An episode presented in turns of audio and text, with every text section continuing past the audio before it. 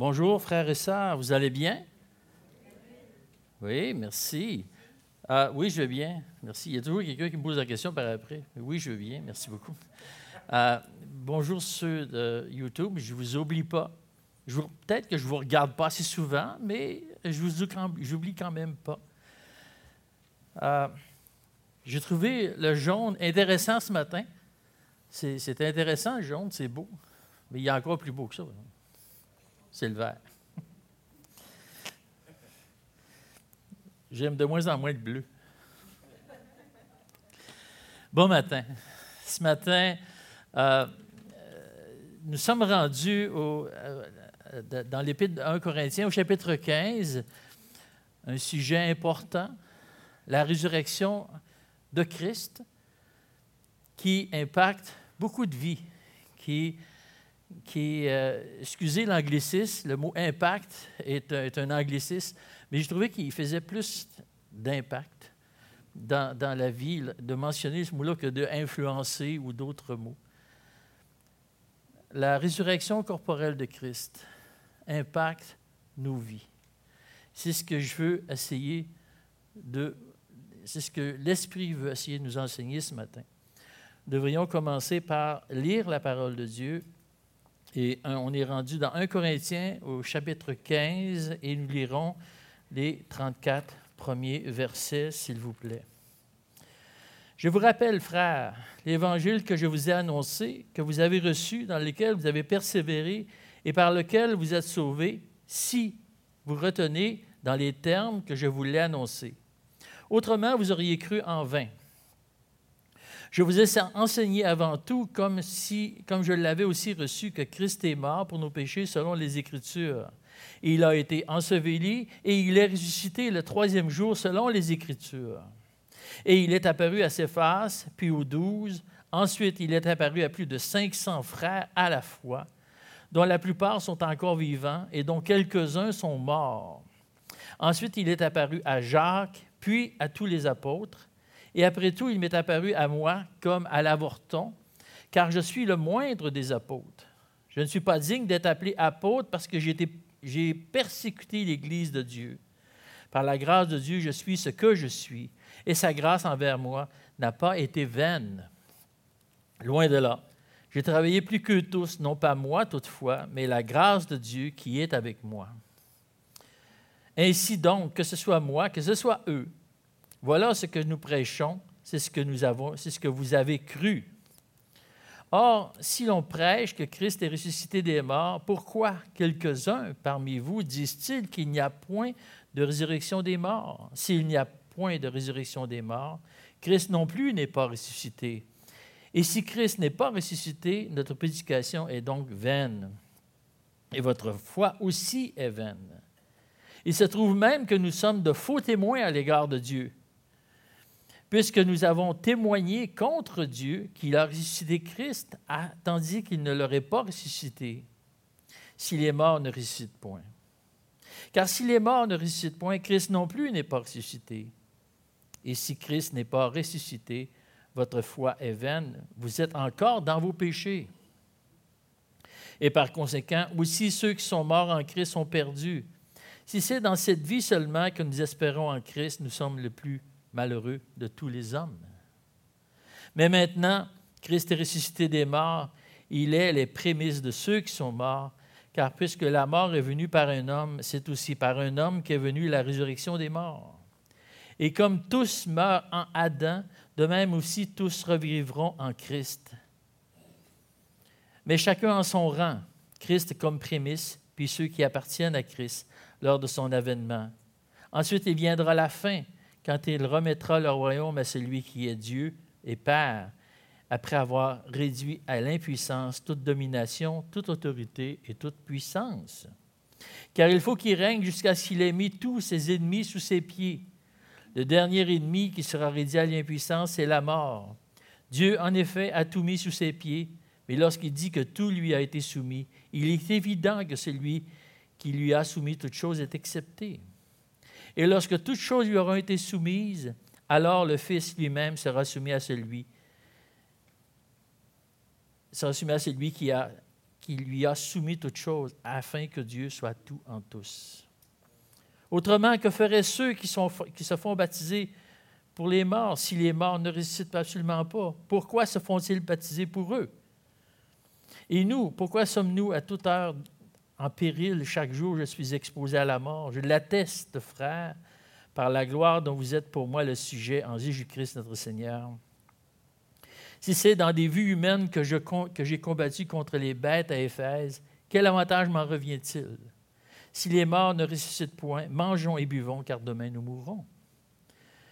Ne vous y trompez pas, les mauvaises compagnies corrompent les bonnes mœurs. Revenez à vous-même, comme il est convenable, et ne prêchez point, car quelques-uns ne connaissent pas Dieu, je le dis à votre honte. Honte, excusez.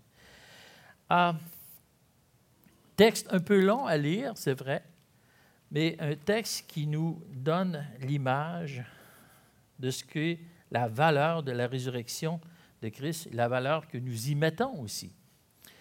Monsieur euh, Chesterton a longtemps supposé que lorsque les gens cessent de croire Dieu, ils ne croient plus en rien. Hélas, c'est pire que cela. Lorsqu'ils cessent de croire Dieu, ils croient toutes sortes de choses qui sont contre Dieu. Paul enseigne une doctrine phare de l'Église, une doctrine sur laquelle nous pouvons diriger toutes nos pensées. Et il utilise cette doctrine, il la place à la fin de sa lettre, avant le chapitre 16, qui sont euh, les, salutations et les choses semblables. C'est une doctrine qui est des plus importantes.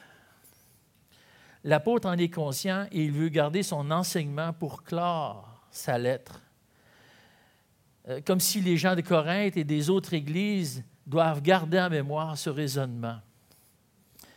C'est un peu comme euh, lorsque vous demandez à un enfant, un jeune enfant, qu'est-ce que tu aimes mieux, le chocolat ou la vanille?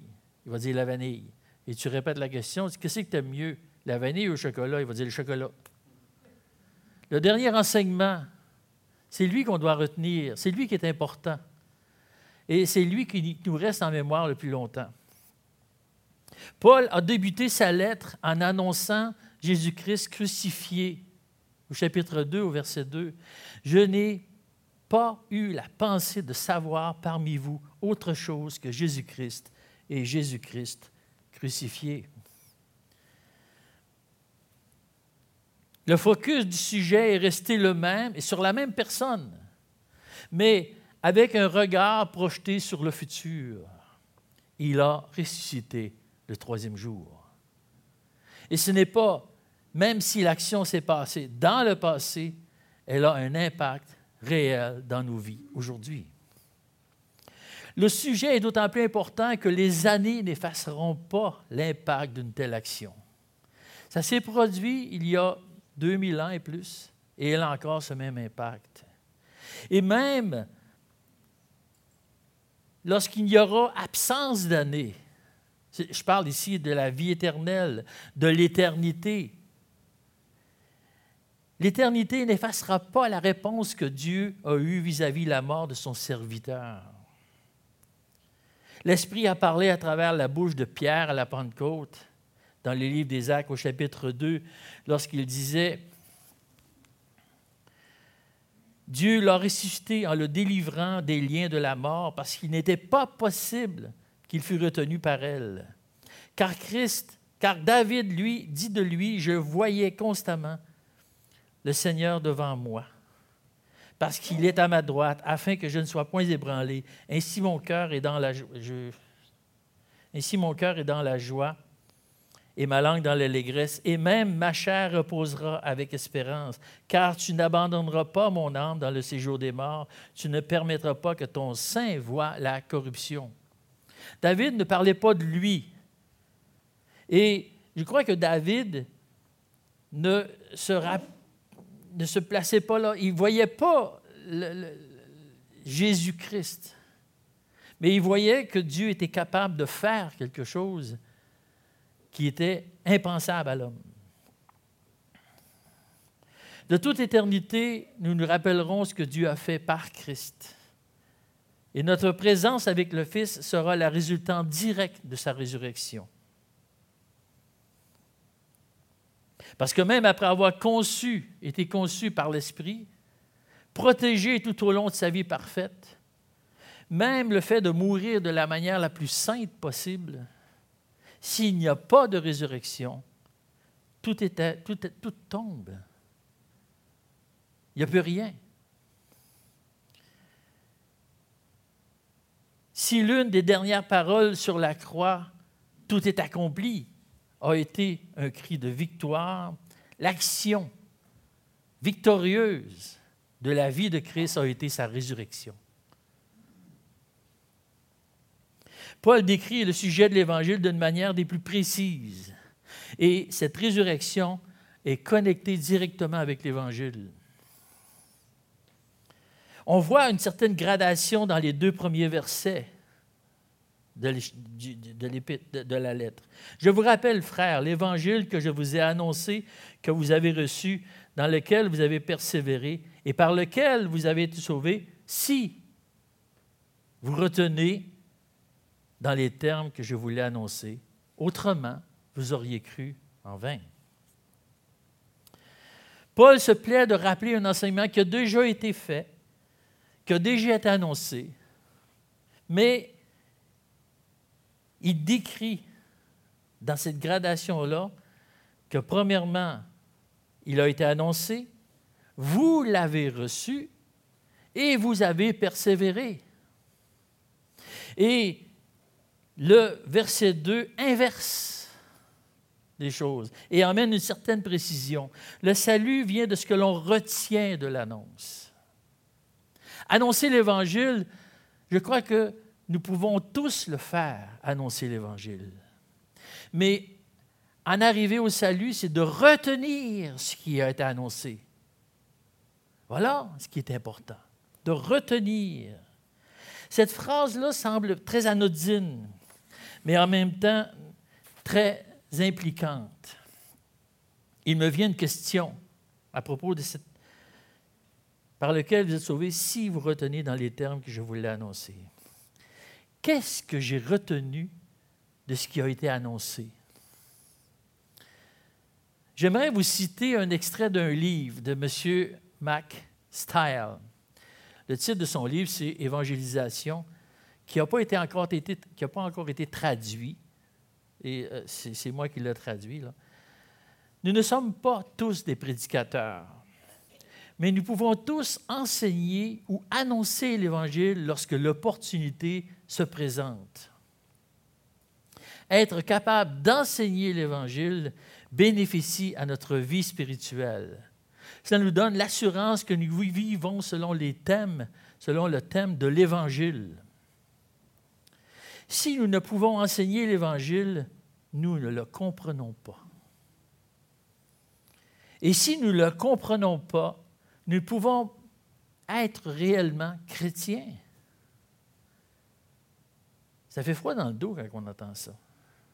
Je connais quelques personnes qui se pensaient de réels chrétiens, mais lorsqu'ils ont commencé à étudier l'Évangile dans le but de l'enseigner ou de l'annoncer, ils ont réalisé, qu'ils, ne s'étaient jamais vraiment repentis de leur faute et qu'ils n'avaient jamais vraiment mis leur foi en Christ. Qu'est-ce que vous avez retenu? Qu'est-ce que j'ai retenu? Nicolas Boileau, c'est un écrivain du 17e siècle, dit une phrase que j'aime beaucoup répéter, que j'ai répétée beaucoup lorsque j'enseignais. Ce que, ce que, l'on conçoit bien s'énonce clairement, et les mots pour le dire viennent, arrivent aisément. Ce que l'on conçoit bien s'énonce clairement, et les mots pour le dire arrivent aisément. C'était ma phrase favorite lorsque l'étudiant me disait Je ne sais pas comment te l'expliquer. C'est parce que tu ne comprends pas.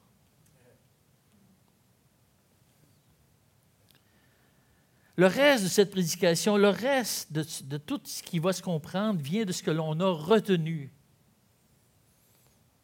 de ce qui a été annoncé. Ce serait d'ailleurs un magnifique exercice que chacun de vous, vous puissiez rédiger votre témoignage, que vous puissiez l'écrire en vous posant la question, comment je pourrais annoncer l'Évangile? Comment je pourrais enseigner la bonne nouvelle à ceux qui sont perdus? Ce serait un bel exercice que vous pourriez faire pour vous-même et ensuite pour ceux qui sont perdus. J'ai été à une école biblique à un moment donné et puis il me disait, tu vas faire ton témoignage. Deux versions. Une version quatre minutes, puis une version d'une heure. Ah oui. Pourquoi il dit quatre minutes? Il dit parce que le métro ici, il y a un métro à toutes les quatre minutes. Fait que ça va permettre d'annoncer l'Évangile entre deux métros. Ah, ça a du bon sens.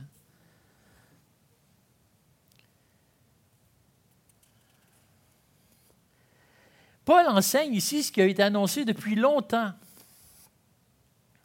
David a prophétisé sur ce point dans le psaume 16 au verset 10 et Pierre, dans la Pentecôte, le cite dans Acte 2, 30-31. Comme il était prophète et qu'il savait que Dieu lui avait promis ce serment de faire asseoir un de ses descendants sur son trône, c'est la résurrection de Christ qu'il a prévue et annoncée, en disant qu'il ne serait pas abandonné dans le séjour des morts et que sa chair ne verrait pas la corruption. Comme je disais tout à l'heure, David ne voyait pas Jésus en tête, mais il savait que Dieu pouvait accomplir ce que lui-même avait écrit. Mais cette doctrine de la résurrection est encore aujourd'hui très contestée. Beaucoup de personnes la mettent en doute. Toutes sortes d'hypothèses ont été mises en place par toutes sortes de personnes pour invalider ce fait. Les apôtres ont volé le corps. Ils n'étaient pas vraiment morts. Les, apôtres ont été victimes d'hallucinations. Et j'en passe, et toutes sortes de choses. C'est pourquoi Paul ajoute plein de détails sur ceux qui ont vu le Seigneur leur apparaître, vivant. Le terme utilisé pour apparaître ici est ophthalmos, qui vient de euh, les spécialistes des yeux que je ne suis pas capable de prononcer. Hein. Ophtalmologiste, exact. Ophthalmos réfère à un fait réel, voir dans la réalité. Cela ne pourrait être apparenté à une vision. Le terme pour une vision, c'est omara. C'est une hallucination. Et ce n'est pas le terme qui est utilisé. La quantité de personnes qui l'ont vu aux différents endroits, sur chemin d'Emmaüs, Jérusalem, à Béthanie, en Galilée, à Damas, tous des, endroits différents et des personnes différentes, fait en sorte qu'on peut éviter le rapprochement avec l'hallucination de masse. Finalement, le fait que Jésus est apparu à Jacques, le demi-frère de Jésus, et à Paul aussi, qui s'appelle ici l'avorton, qui ces deux hommes-là ne croyaient pas en, Jésus, ne, croyaient pas à, ce que Jésus pouvait être.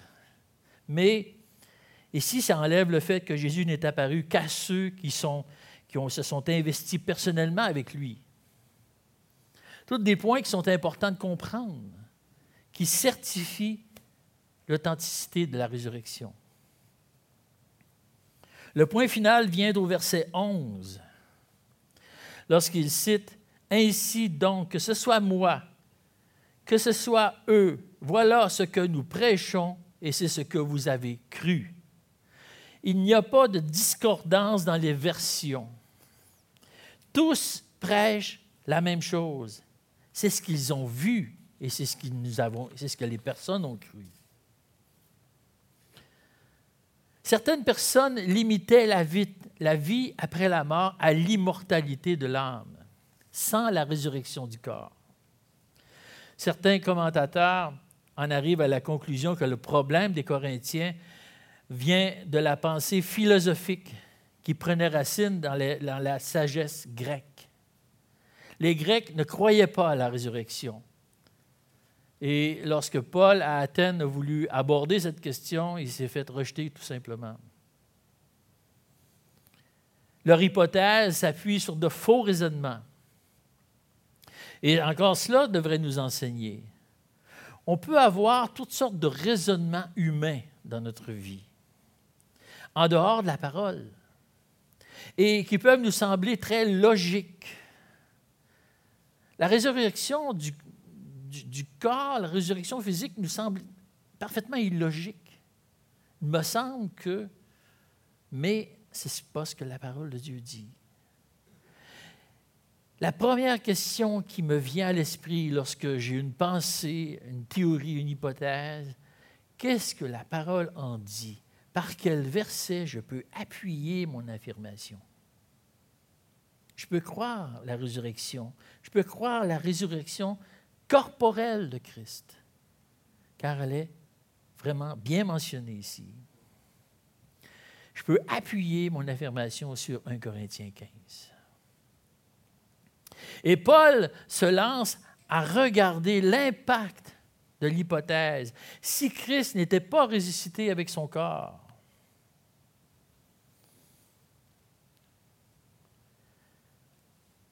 si la résurrection des morts n'existe pas, Christ n'est pas ressuscité. Toute la prophétie, toutes les prédications n'ont plus de contenu. Ça ne tient plus tout ce qui est écrit dans ça. Et la foi des Corinthiens serait inutile et sans objet. La foi des chrétiens serait inutile et sans objet. Vous imaginez-vous votre foi inutile et sans objet? Les apôtres se déclaraient de faux témoins à l'égard de Dieu. Une foi sans objet est plus grave encore, nos péchés ne sont pas pardonnés. Être mort en Christ ne signifie plus rien. La suite ne serait que malheur, et un malheur jamais égalé par aucun homme. Pourquoi? Pourquoi les conséquences de ne pas croire à la résurrection de Christ ont autant d'impact? On a vu que Dieu, à travers la prophétie de David, repris par Pierre dans les Pentecôtes, qu'il approuvait l'œuvre de son Fils et la résurrection le prouvait. Et que si une personne posait un doute sur ce fait, il en venait à traiter Dieu de menteur. C'est bien ce que la première épître de Jean au chapitre 5, il dit, Celui qui croit au Fils de Dieu a ce témoignage en lui-même. Celui qui ne croit pas Dieu le fait menteur puisqu'il ne croit pas, croit pas au témoignage que Dieu a rendu à son Fils. Celui qui met en doute l'œuvre de Dieu prend un chemin qui l'emmène plus loin que juste le fait de traiter Dieu de menteur. Paul étale les conséquences qui viennent avec cette position. Il savait qu'il parlait à certaines personnes qui avaient cette pensée. Le verset 12 le dit. Or, si l'on prêche et Christ est ressuscité des morts, pourquoi quelques-uns parmi vous disent-ils qu'il n'y a point de résurrection des morts? Je suis convaincu que la plupart des gens ici euh, n'ont pas cette pensée. Je crois que vous croyez tous que Christ est ressuscité. Votre, implication dans l'adoration, votre présence ici le prouve. Mais voyez-vous, je ne vois pas dans les cœurs. Dieu voit dans les cœurs, mais moi, je ne vois pas dans les cœurs. Je ne vois rien de ce qui est dans le cœur. Si quelqu'un ne croit pas ce que Dieu a fait, il a besoin de rentrer en lui-même, de confesser et de rechercher le pardon de Dieu. Et c'est majeur. Je vous incite à le faire, vous exhorte à le faire, si vous ne croyez pas que Christ est ressuscité. En même temps, je peux constater que mettre toute ma confiance en Dieu m'épargne tout ce qui est écrit du verset 13 jusqu'au verset 19. Je suis épargné de cela. je vois avec un grand soulagement que ce que la grâce de Dieu a fait pour moi dans cette résurrection de Christ. Et qu'il mérite toutes les minutes de ma vie pour le glorifier et l'adorer. Tout ce qui est écrit entre le verset 13 et le verset 19 ne fait pas partie de ma vie. Et Dieu m'a donné cette foi-là. Mais à partir du verset 20, le discours de Paul change. Il parle de la réalité. Et il suit une logique implacable. J'apprécie la version BDS du verset 20, mais en réalité, et le verset 20 que je vais lire, mais en réalité, Christ est bien revenu à la vie. Et comme les premiers fruits de la moisson, il annonce la résurrection des morts. D'autres personnes sont revenues à la vie avant Christ et même après Christ. Mais aucun de ceux qui sont revenus à la, vie était, les, premières, les premiers fruits de la moisson. La résurrection de Lazare a été au profit de sa sœur et de ses amis, mais rien de plus. Même chose pour le fils de la veuve que Christ a eu pitié. Il est revenu à la vie. Et probablement que cette veuve était contente de cela. Mais moi, ça ne me touche pas. Mais l'annonce de la résurrection de Christ annonce une autre résurrection, celle de ceux qui sont morts en lui. Semaine passée, j'ai visité une jeune veuve. Et j'ai remarqué beaucoup de, j'ai vu beaucoup de douleurs, beaucoup de larmes, les yeux enflés et beaucoup de, de yeux tristes. Mais malgré la douleur liée à la perte de son époux, il y avait un réconfort de savoir qu'à l'endroit où son mari est présentement est la meilleure place. Et pour cette jeune dame, la mort était devenue comme une genre de victoire sur, la vie. Je comprends l'apôtre Paul lorsqu'il dit que la mort lui était un gain. Ce gain est rendu possible par la résurrection de Christ. Et Paul nous fait part ici d'une belle prophétie. Il nous montre un Dieu ordonné. Et le verset 23 nous parle et que chacun en son rang Christ comme prémisse, puis ceux qui appartiennent à Christ lors de son avènement. En premier, Christ. Ensuite, ceux qui appartiennent à Christ. Mais vous devez constater que la liste n'est pas longue, elle finit là. Il n'y a plus d'autres personnes qui viennent à la suite de Christ, de, Christ, ceux qui appartiennent à Christ. Voilà la réalité. Christ, le seul chemin, la seule option. Nous aurions une multitude de versets qui confirment cette prophétie.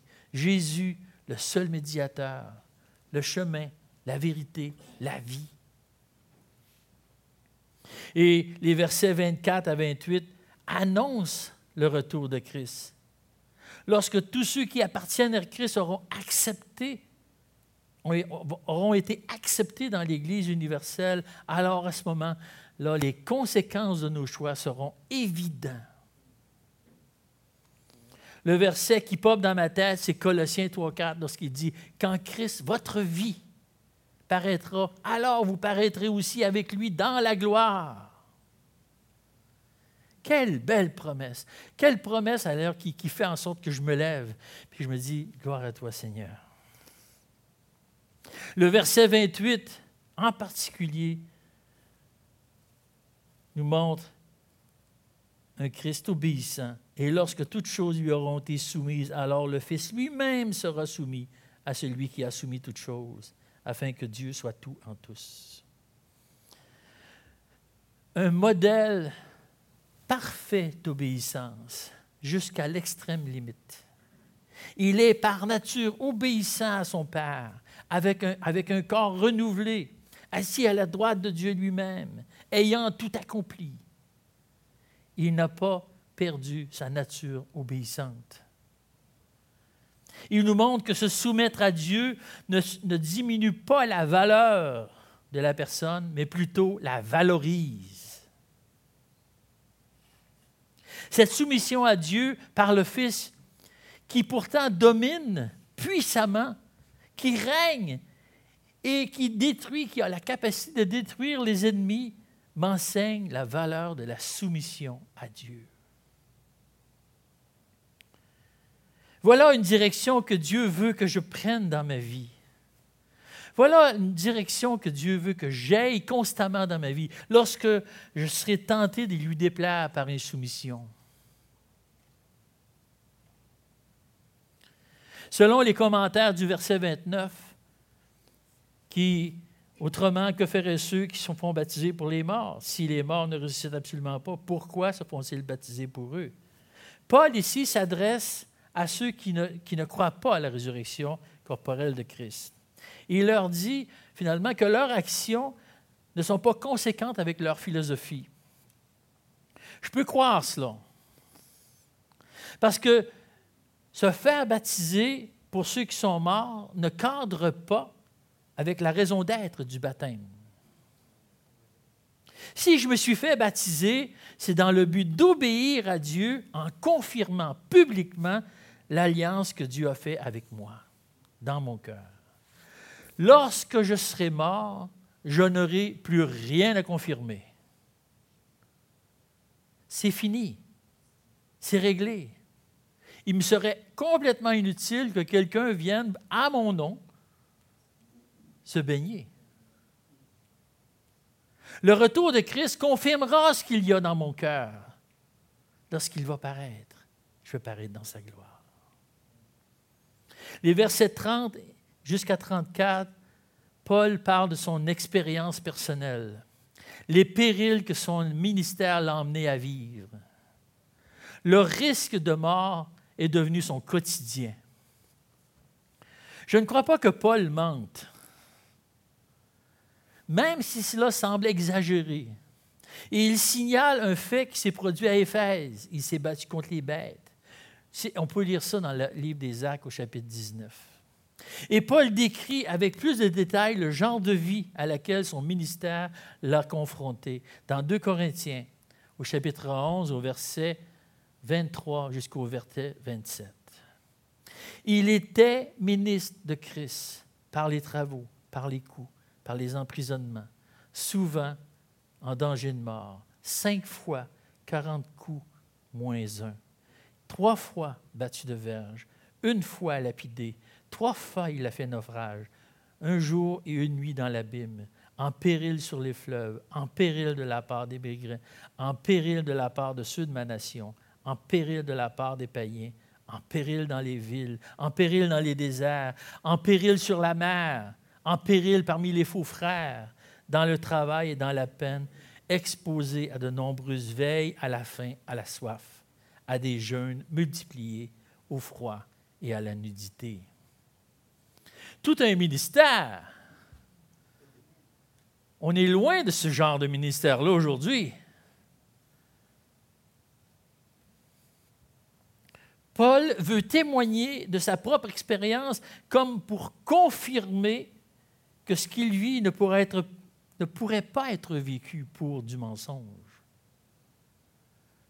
C'est un témoignage qui parle de lui-même. Et sa question est légitime. Quel avantage aurait-il eu à vivre cela si c'était pour des mensonges? Il aurait dû jeter la serviette bien avant. Si je vous compte une menterie, allez-vous risquer votre vie pour ça? Jamais. Mais il a dit qu'il a achevé la course. Il est allé jusqu'au bout. Il a mené le bon combat. Il, il, a traité durement son corps, car il croyait que cela en valait la peine.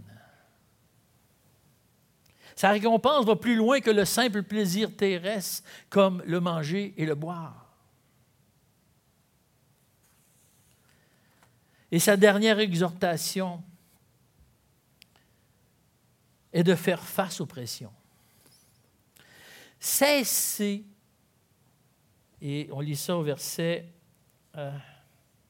34, 33-34. Ne vous y trompez pas, les mauvaises compagnies corrompent les bonnes mœurs. Revenez à vous-même, comme il est convenable, et ne péchez point, car quelques-uns ne connaissent pas Dieu, je le dis à votre honte. Faites face aux pressions. Cessez de vous laisser influencer par les mauvaises compagnies. Mais soyez ferme. Soyez convaincus en vous-même de votre combat que ceux qui veulent nous corrompre n'aient pas gain de cause sur nos convictions. Recherchez cette force de caractère que l'Esprit de Dieu veut faire habiter en vous.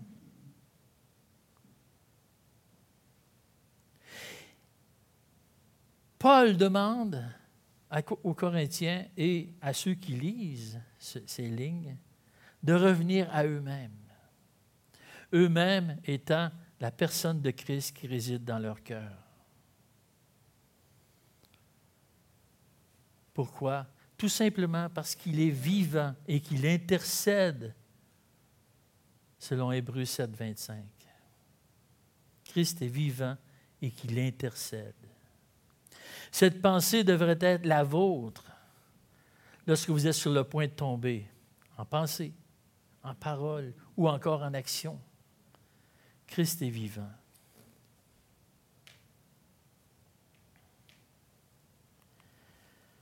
La résurrection de Christ est plus qu'un fait établi. C'est une manière de négocier notre vie. J'avais un de mes amis qui était pasteur dans une église et il y a un homme qui s'est présenté, il devait être pris, il avait été adultère avec son épouse. Et la question qu'il posait à cet homme-là, c'était Où penses-tu que Christ était lorsque tu trompais ta femme? Où penses-tu qu'il était? Parce qu'il est vivant. Où pensez-vous que Christ est lorsque vous ouvrez votre ordinateur sur des mauvaises pages? Où pensez-vous que Christ est lorsque vous êtes tenté de faire ou de ne pas faire des choses qui permettre à Dieu de ne pas être glorifié. La résurrection de Christ nous emmène à quelque chose de plus grand qu'un fait. Il nous emmène à un mode de vie. Dieu est à côté de moi aujourd'hui et tous les jours de ma vie. Et il est vivant. Une manière de négocier notre vie dans le respect de Dieu. Quel enseignement majeur.